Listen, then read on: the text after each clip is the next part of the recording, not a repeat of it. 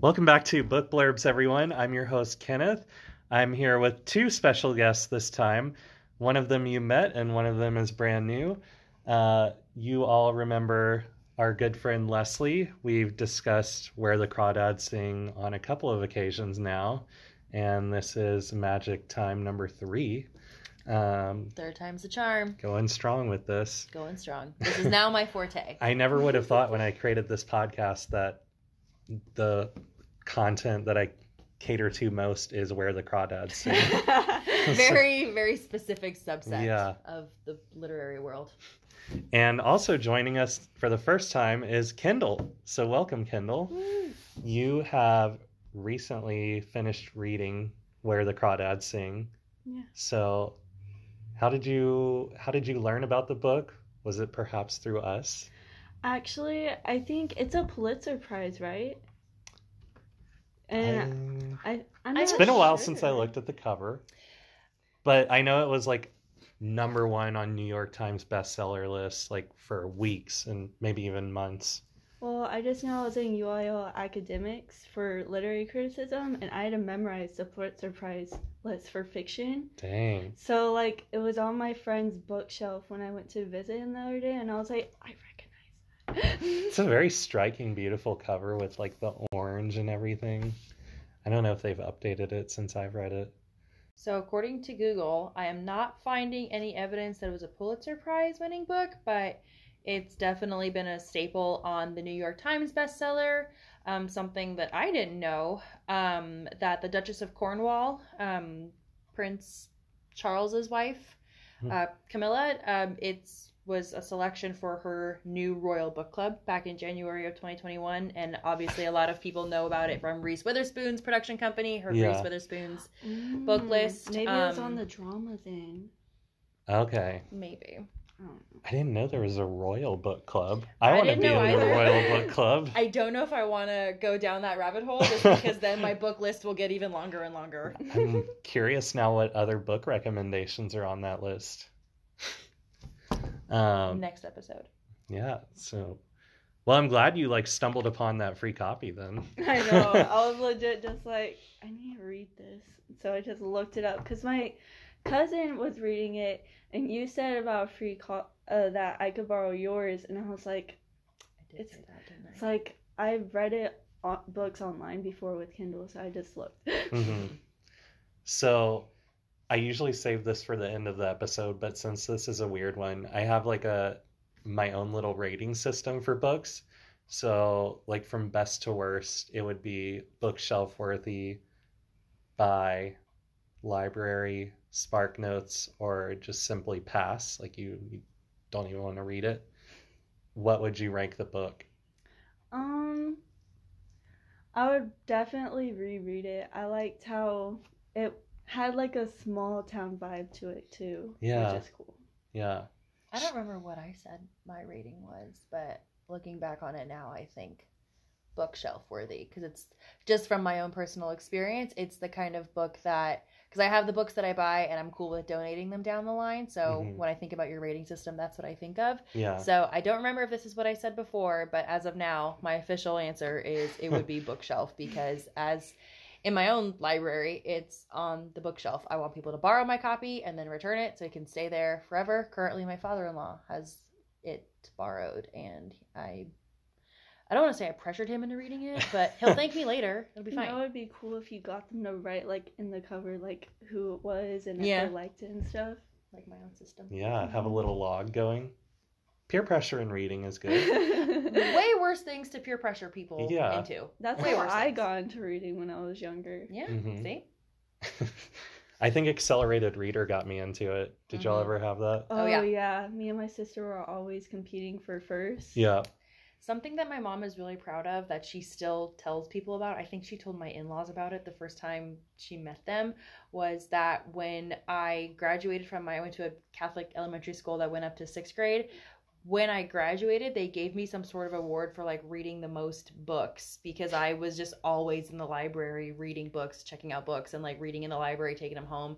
I I don't know if I just, I mean, I had friends. I was doing other things. I don't know. But I'm also a very fast reader, so I would go through books quickly. And so um, I just, So like was this record for school history or just your class? I don't remember. I'd, my mom is so proud of it. She would probably know more. I kind of forgot about it until she brought it up, but it um it was it like reading has always been a part of my life, and so it you know it's it's not something that I think I give as much attention to as I should, just because life gets very distracting. But it, it's you always find joy and comfort in coming back to a book. I find. I was the kid that would try and finish my tests as quickly as possible because then while we were waiting for everyone else to finish, You could I could book. ask the teacher to go to the library or read my book. Yep. Yeah. Unless it was a math test, then I was like struggling and taking the entire time. I would get really frustrated because I would have a book picked out for road trips when I was a kid, and I Mm. would read, and then I would get motion sick just with like Um, the the scenery traveling really fast by my window, and I was just so focused on my book that all of a sudden I would feel a headache coming on or nausea. I'm like, I want to keep reading, but I'm literally gonna throw up in this suburban. I don't know how what to do, and so I would try reading with like one eye open, or if I would squint, and I just had to, I just had to stop. I'm learning to re- uh, manage my reading expectations for trips now Mm-hmm. because, like, at the beginning of this summer, I'd packed two books in my suitcase because I'm like, oh, I'm going to do a lot of reading. Mm-hmm. Now I know realistically I only need one, and even then I might not finish that one book. And it also depends on the books that you take because, for instance, I don't remember if I told you this, but for the longest time, I was trying to read, um, I think it's John Le Carre, um, The Night Manager. Mhm. It was a short series on. Oh, it's on um, it was AMC on- now, It was a short series on AMC, and it had one of my favorite people ever, Tom Hiddleston, and Hugh Laurie's in it too, Hugh right? Hugh Laurie, Tom Hiddleston, but with all of the build up leading up to the show, they would talk about how the author was this master of spy novels and how he's what like this brilliant writer. And I struggled so hard to get into this book. It was just such a difficulty and I always like to try reading before I watch the show or, or the movie, and I just couldn't get into it. And so I would take that book with me in my backpack on planes, and then I would take another book, and I wouldn't. I would finish the second book I brought and wouldn't even touch the Night Manager, or I would get through a couple of pages and then that'd be it. I'm like, well, that trip was a failure. I didn't read anything. like, I didn't get anything read, and I just it, it was a DNF. Did not finish, unfortunately. I don't like I don't like those. Yeah. When we went to Yellowstone this summer, I brought a new book and I was like, I'm so excited to read this. And then we got on the plane and I saw that every seat had a little TV screen. Oh, no. So priorities quickly shifted and that book got forgotten. Free movies. That's how I watched Titanic for the first time. On a on the plane? plane? Yeah, heading back to the U.S. from Rome. Okay, yeah. I had never watched it. I saw it on there, and I was like, Why well, not now? I got enough time. Yeah, it's a long enough movie for Yeah. sure. Might as well. I was not expecting it to be that long, but then I was just like, but did anybody like stare at you when there was the scene where he was drawing her? I don't. Drawing her nude. Like, all of a Did they censor that on the plane? I don't know, but there was actually when I I was don't in think Europe it for was- World Youth Day, I was coming back to the states. The lady next to me, who was in our group, she was watching The Night Manager, and so, and that was the first time I was. That was my first time trying to read it back in like 2015, 2016. Um, and so I would kind of like look over and. she was watching it and she's like, This show's really good. This show's really good. And then at one point from a nap, I like woke up from a nap and I look over and she just has this like look of shock and horror on her face and on the screen just like tom hiddleston and this other lady are just going at it fully naked just going at it and she's trying to cover her screen because sitting next to her is our priest Oh, on Oh the my trip. gosh.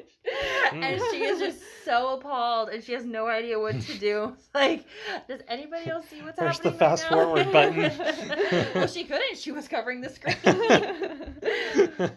I mean, I feel like she's drawing attention to it at that point. but moral of the story being i don't think they censor it yeah. On the plane. I don't. i don't think they do because hmm. i saw a lot of butt I wonder if anyone saw you were watching Titanic and at the end they were like, just share the, the wooden plank, get on together. the door's big enough. yeah.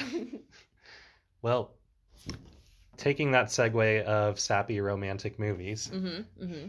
I'm going to cut us off here, take a quick break, and then we'll talk about the Where the Crawdads Sing movie. The movie.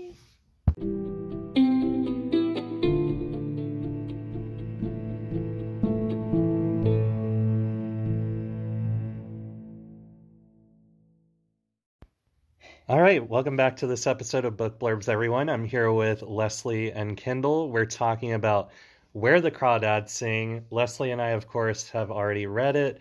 You've hopefully listened to the episodes where we discussed it.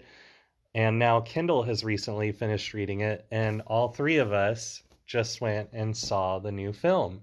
So now, spoiler alert, we're going to talk about the film. Mhm. What did you think? Just initial thoughts. What comes to mind? I'd like to hear Kendall's thoughts. I mean, we talked about this a little bit briefly, but as someone who went in and saw the movie without having read the book, like, what did you think at the time?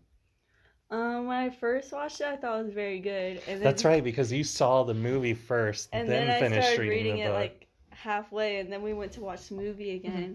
Again. And I remember at the end, like we were actually talking about the movie and how it's different from the book, you know, or trying to keep it down low on spoilers. Yeah. And then I was reading it, and I'm just like, it's really, it doesn't seem like a a lot of details like I actually missed. Mm-hmm. But I, I felt like y'all were making it a bigger deal than it was. Don't know. you okay, so one example. In the book, the poetry is a big feature of the Mhm. story. Oh yeah. Amanda Hamilton. And And, then the you find out end. that Kya is the poet. And then they just kind of drop yeah, that, that whole wasn't storyline. answered at all in the movie. They That don't even wasn't touch featured on it. at all, which Like you would hear it like while they're looking or something. Yeah, the, I think the the I guess an homage to the poetry would be the voiceover of Kya in the movie. Mhm. But like for Kenneth and I, we're not poetry people, and so we didn't miss the lack of poetry or that plot point at all in the movie. I know for me, um, a couple of things stood out. Uh, well, first things first, and I kind of like hate to even say this. I just I should have written these down a little bit. But as I think back about the movie, um, I think the book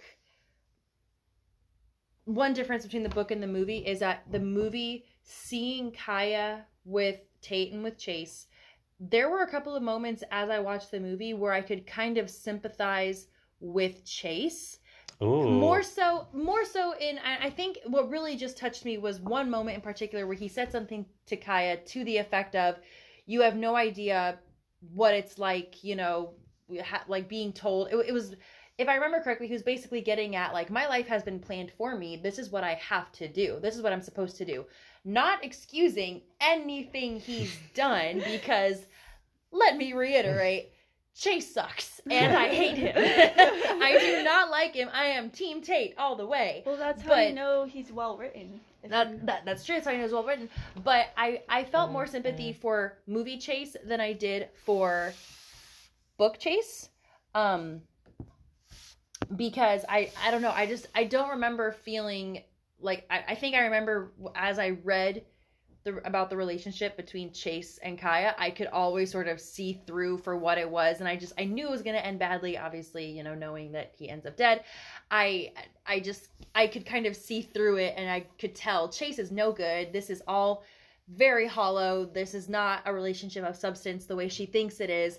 And in the movie, as I really watched it, I was like, okay, I can kind of, I can really empathize for why she would think it's real, but I can also see a very thin glimmer of Chase actually possibly being torn, where he feels, you know, free and he can do whatever with Kya because there's no overbearing family. There's no societal expectations. Kya was probably one of his first real senses of freedom in a very long time because, as we know, in that time period, it, you know, men and women behaved in a very certain way. You dressed a certain way. You went to church on Sunday. You did, if your dad owned a store, you grew up and worked in that store. And if you were a woman, your options were even more limited.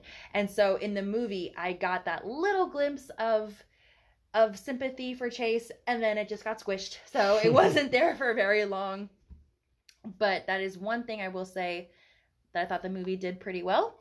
And then the other thing that I wish I had seen more of, and then I'll stop talking, was um, I remember Kenneth, you and I talked about things that we would like to see from the movie. Maybe this is partially because I'm a ginormous romantic. I really just wanted to see more of um, Tate and Kya's life together post trial. And I really wanted to understand a little more or see a little more what happened that night that Chase died because realistically the only time we get the breakdown of what happened was in the courtroom. And Mhm. it was all kind of delivered not necessarily sarcastically but it was all delivered as a hypothetical. Like hypothetically kya could have done x y and z and then it all gets shut down by the lawyer. I it really would have been kind of cool to see even if it was a really quick montage it really would have been kind of cool to see kya actually making this happen. Not saying murder's cool but it just it's one of those things that it's another example of how capable and intelligent kya really is that no one really expected from her until she started publishing these books and then people took her seriously but it's just another example of how capable and intelligent and resilient she really is and has been this whole time but no one ever paid attention I think the movie could have done a better job, like showing that her crime was actually plausible because Mhm. it does Mhm. the whole time. It's showing you no, like there's no way she could have done that. it's almost a blink and you miss it moment Yeah, Mhm. And so for I'm thinking for someone who didn't read the book, you're like you tend to agree with the verdict of the trial, and it's like yeah, there's no way she could have done it. Yeah, and the whole Which- time you're thinking Tate must have done it. Yeah, yeah. so that was your that was as you were reading or as you were watching the movie for the first time that was kind of your That was my thought the whole time. Same. And then at the end, I was just like, what? i thought it was I've heard Tate. I've heard other people say Jumpin did it. really i haven't heard jumpin Yeah. Because there's that whole scene where he's like, Did he do something to you when she goes to the shop? And Mm. mm-hmm I don't know. As soon as I saw that red cap, I was like, it's gotta be Tate. Yeah. I thought I thought it was Tate as I read it. so I think I told both of you when we walked out of the theater, I was like, they really died, dialed up the Hallmark movie moments in this in this film. Oh yeah. yeah. Like that whole scene where I, I guess it's her first kiss with Tate. And the leaves start really Yeah. spinning around. I was like, "Oh my gosh!" It was like Pocahontas meets Hallmark. Yeah. um and that's the other difference with the movie is in the book you know it's part one mostly focused on her growing up and her childhood and then part two i would say the bulk of part two is like the courtroom and the trial and her being in jail hmm the movie like it's intercut a lot and Mhm. it's it's told through the framing device of the trial. And i think that helps and hurts it in a way because it presents all these different genres. Like there's a murder mystery there's like a coming of age there's like teen romance. Hmm and it almost seems like it's trying to combine and mash all of them into one cohesive movie when as a whole it just kind of So you get a little weaker. bit. You get a little bit of everything, which whereas in the book there all of those are in there for sure but like you transition and build up to each one and you have the time to flesh it out. You Yeah. have the time to really give each element of that of the story time to develop. hmm yeah for sure hmm um i think they did a good job like with the setting of the marsh and everything like think they filmed maybe in louisiana i don't know i didn't catch it could have been georgia too I don't remember. um but it really did feel like what i envisioned when i was reading the book the house especially was Yeah. I thought exactly what I was coming up with in my brain. It was very very accurate to what was described in the story. hmm and you it's hit and miss with child actors but little kya was really good Mhm. I really liked her. I let you all the little kids I thought did a great job. I thought Mhm. they were really good. And then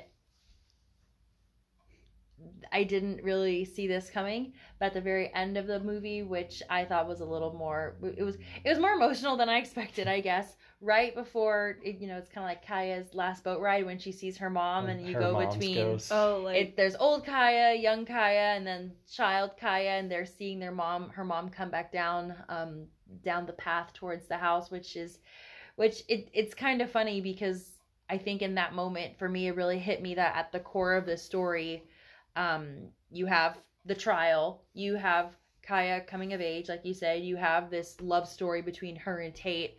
Um, and also this, you know, developing really this relationship that she's had to learn and recover from with her father and with her family, and then with Jody coming back, and then you see the mom come back, and it's kind, it just kind of hit home for me that that's all she wanted this entire time. She didn't really want friends or to go to school. She didn't Tate was kind of a happy accident. She didn't she wasn't like pining over Tate or anything. She just wanted her mom to come home. Mm. And I think that was one of the moments in the movie where I actually got a little emotional because it was just so heartbreaking and in the in the book they they were able to spend a little bit more time of what actually happened to the mom after she left.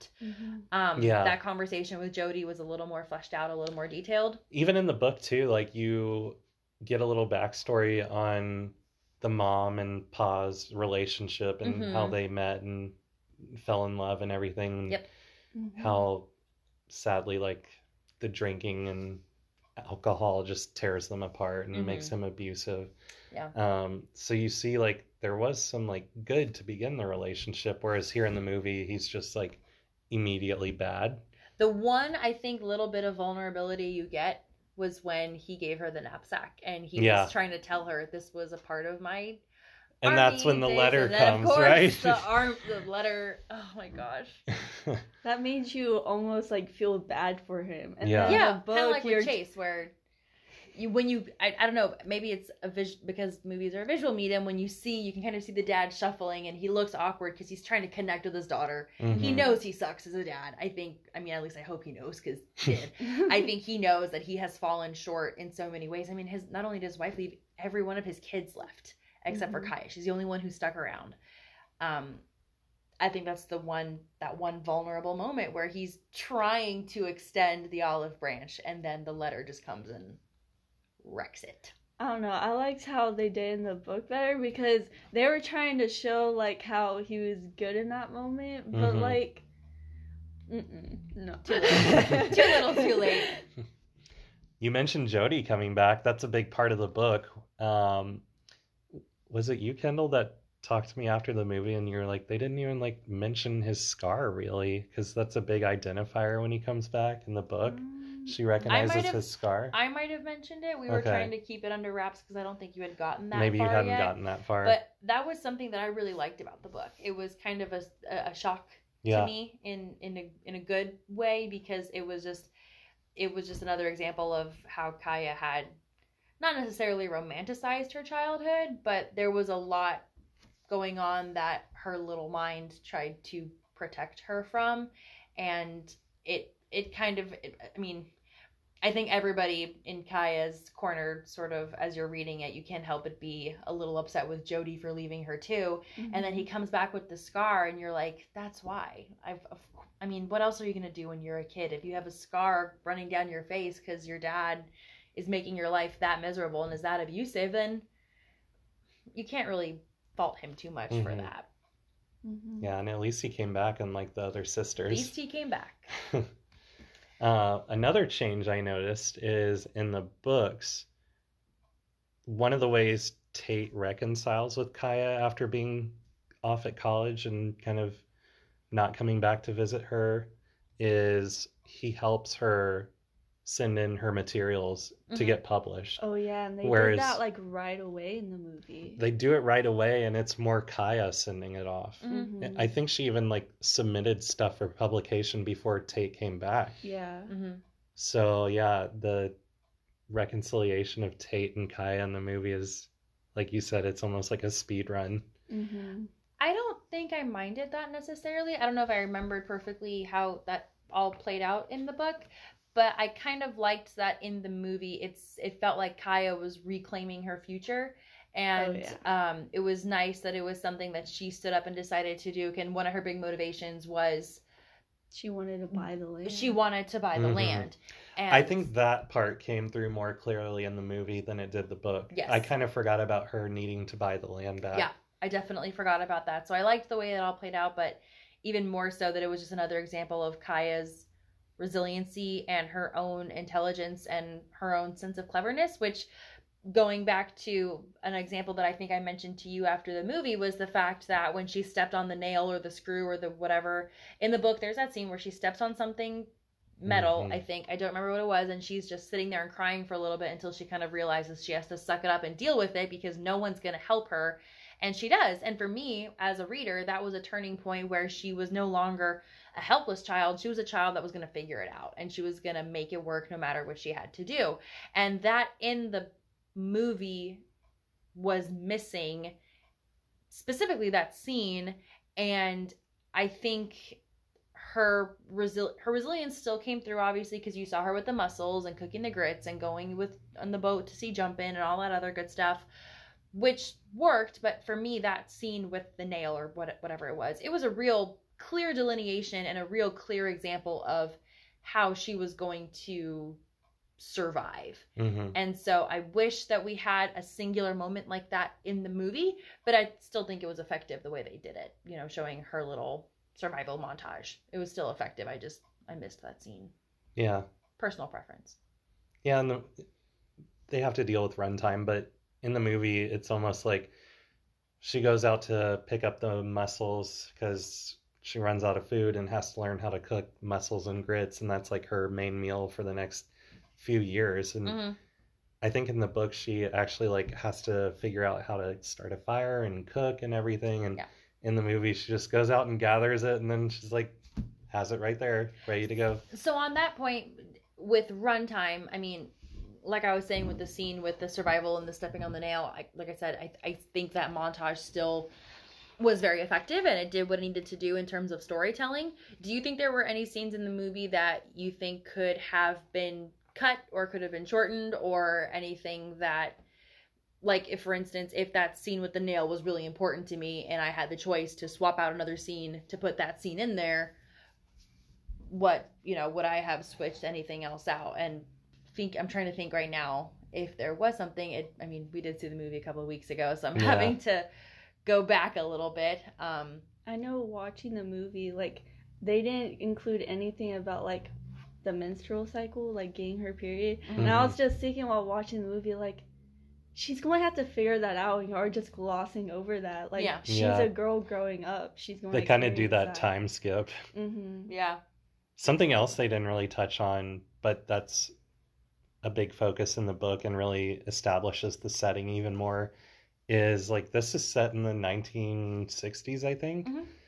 And we've mentioned Mabel and Jumpin, and they're two black business owners in this predominantly white community in the Carolinas. hmm Mm-hmm. And there's a whole scene in the book where like Jumpin gets kind of attacked and um, oh yeah, and that's why she doesn't go to Yeah. that side of town. yeah and uh I don't know in the movie it's almost like they're really highly respected and treated very well Mm-hmm. and it just doesn't really fit the time period or the society they actually lived in. Well, then they called him like boy or kid, so then I saw where that was coming in. They just Yeah. didn't include a lot of it though.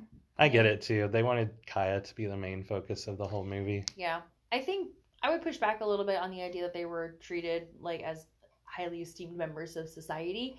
I don't know. I, I was a, a little confused about them sitting in the front row in the courthouse. I don't know Mhm. if that at that point the rules had changed or maybe it's because Tate being a white man escorted them in and it was okay.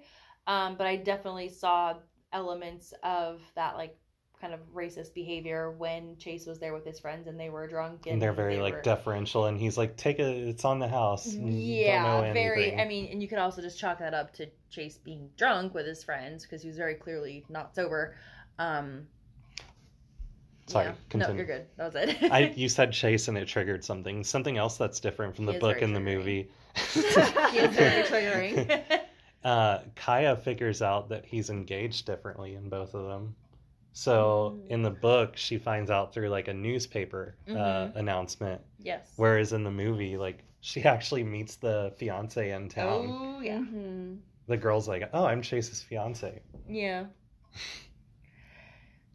Arguably, that's way worse.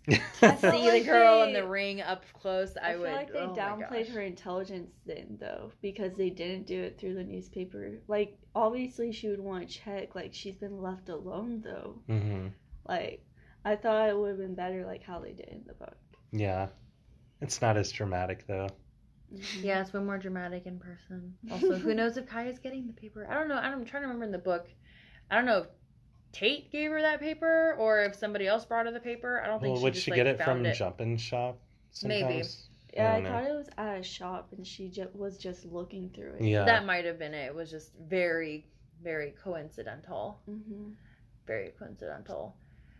Yeah, I think overall the movie did a pretty good job of kind of plucking the important bits to tell the story with the time restraints they had. Obviously, that's that's where it's nice to have read the book where we can understand how important the marsh is to her, how important Mabel and Jumpin were to her because we have that context of learning about periods or uh, the scene with the nail where she had to figure things out on her own or hiding from the social workers um, and running away from the school, which we got in the movie, but when you have the book, you have a little more context and detail to work with. I did. I think you said in the movie um, she's with Tate, maybe, and uh, she's like covering the tracks, Uh-huh. and she only does it every like few yards. I know, it's just like, that's not realistic. They're going to find it just by looking a few more feet up.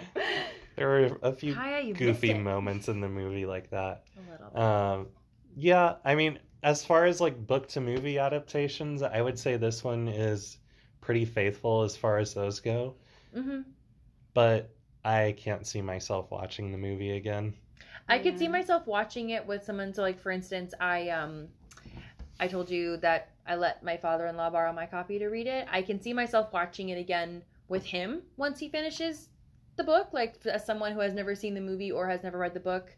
Um, for instance, if my husband wanted to watch it and he has no interest in reading the book, I wouldn't mind. I wouldn't mind watching it with somebody else. I don't see this movie being one of those ones that I go back to as like a comfort or like a source of entertainment on a Saturday night. I'm glad I watched it and I enjoyed seeing it with you guys, but I don't find myself thinking like I have to go watch it again. Like I really need to see it again. Okay, feel free to kick back on this uh, because I may be m- remembering it wrong, but I'm going to pick on the costuming department of the movie. What? Um, for Kya to have grown up on her own and lived in the, the marsh Mhm. all those years, she has like a good closet going on. I know. Like, I her clothes look that in the ironed I and was like, nice. what?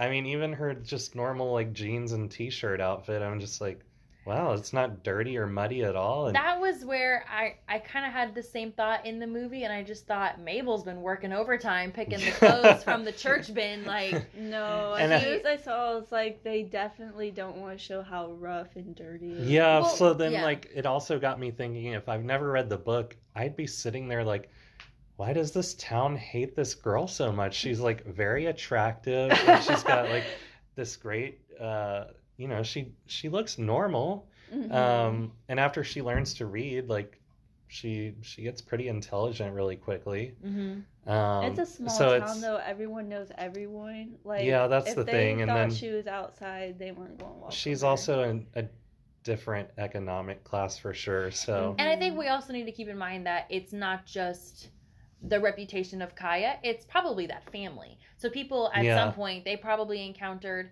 her mother, her father, and if especially her Hmm. father. If they encountered her father when he like smelled of booze or if the mother had like a fat bruise on her face or if the kids were coming in dirty, it's prob it's more than likely a reputation that Kya has no control over. Not that she has any control over her own as a child, but the people that came before her probably contributed to that and then seeing you know this rough looking kid with no shoes and smells bad because no one's there caring for her it just only amplifies that. Yeah. so it which it, i i really liked the delivery. What did you think? I'd like love to hear what you guys thought of um sort of the final the closing argument for kya's lawyer. Because i thought that i thought that one that was one of the best parts of the book.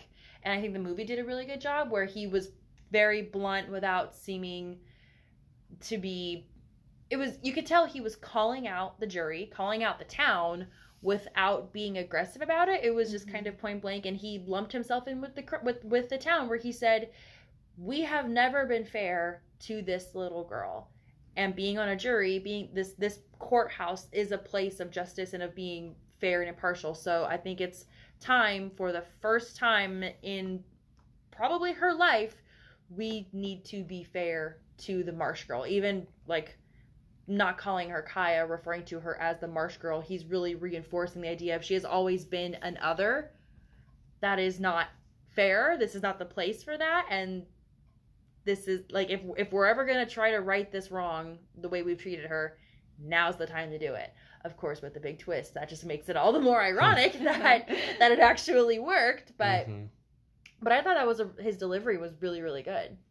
yeah, I liked how they did it in the movie. Mm-hmm. Yeah, it's it's like we're not so much judging her as this is a trial for the community and we're judging ourselves. Yeah. Mhm. Mm-hmm. Any final thoughts? Anything else you want to throw in?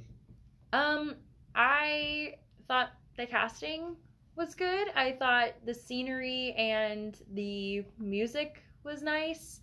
Um, I forgot the Taylor Swift original song was in the it until the credits. I think that's the only time it was. Okay. in, Mhm. maybe I was trying to listen for it I think it. was only in. I think it was only in the credits. I couldn't tell if maybe it was in the background in some scenes or something. I was trying to listen for it, but I agree with what you said earlier, Kenneth. Where it, as far as movie adaptations go, I think it's one of the better ones that I've seen. Mhm. Um, I really appreciate that they stayed true to the book because the book is really good on its own. It's like you were talking about earlier, Kendall, with the characters. They're very well written. The story's very well written, and I think the way that Reese Witherspoon's production company took that from page to screen worked really, really well. Um, I will say this: it, it we've talked about how the movie. I'm not necessarily dying to like go back and rewatch it. I definitely would go back and watch a movie that this production company, like any future book adaptations that the Hello Sunshine Company produces, I would definitely be interested in going to see those.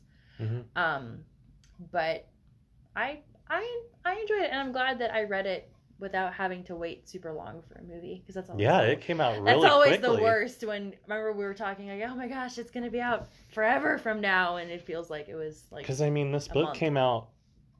What was it like 2019 or something? Like a little before COVID. probably, but it really peaked 2020. Yeah, Mhm. and then they produced and created this movie during the pandemic. I'm assuming. and hmm At least in part. Yeah, so it came out really quickly with all that against it. Yeah. I know one final thing, like going through the movie and like how it's different from the book. I just remember when like they told her to go to school to get that what was it, chicken pot pie or whatever.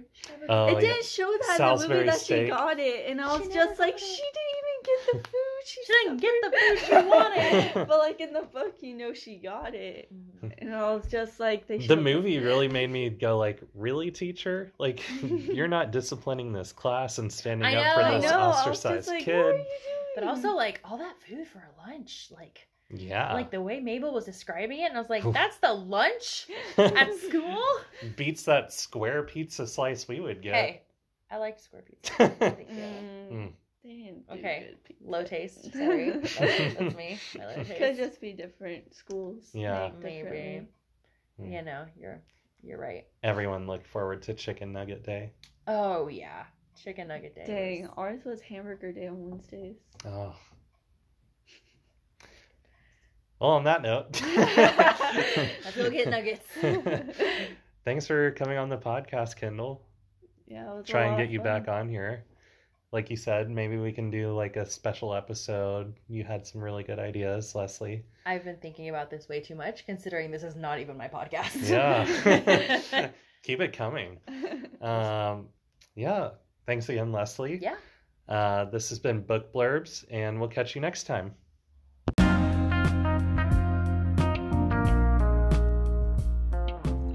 Thank you for listening to this episode of Book Blurbs. I invite you to jump onto social media and follow the podcast on Facebook and Twitter at Book Blurbs19.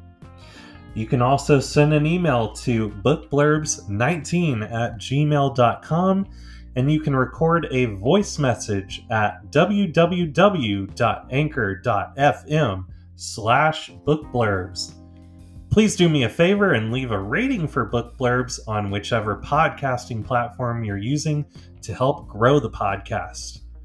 I'm your host, Kenneth, and I'll catch you on the next episode of Book Blurbs. Happy reading.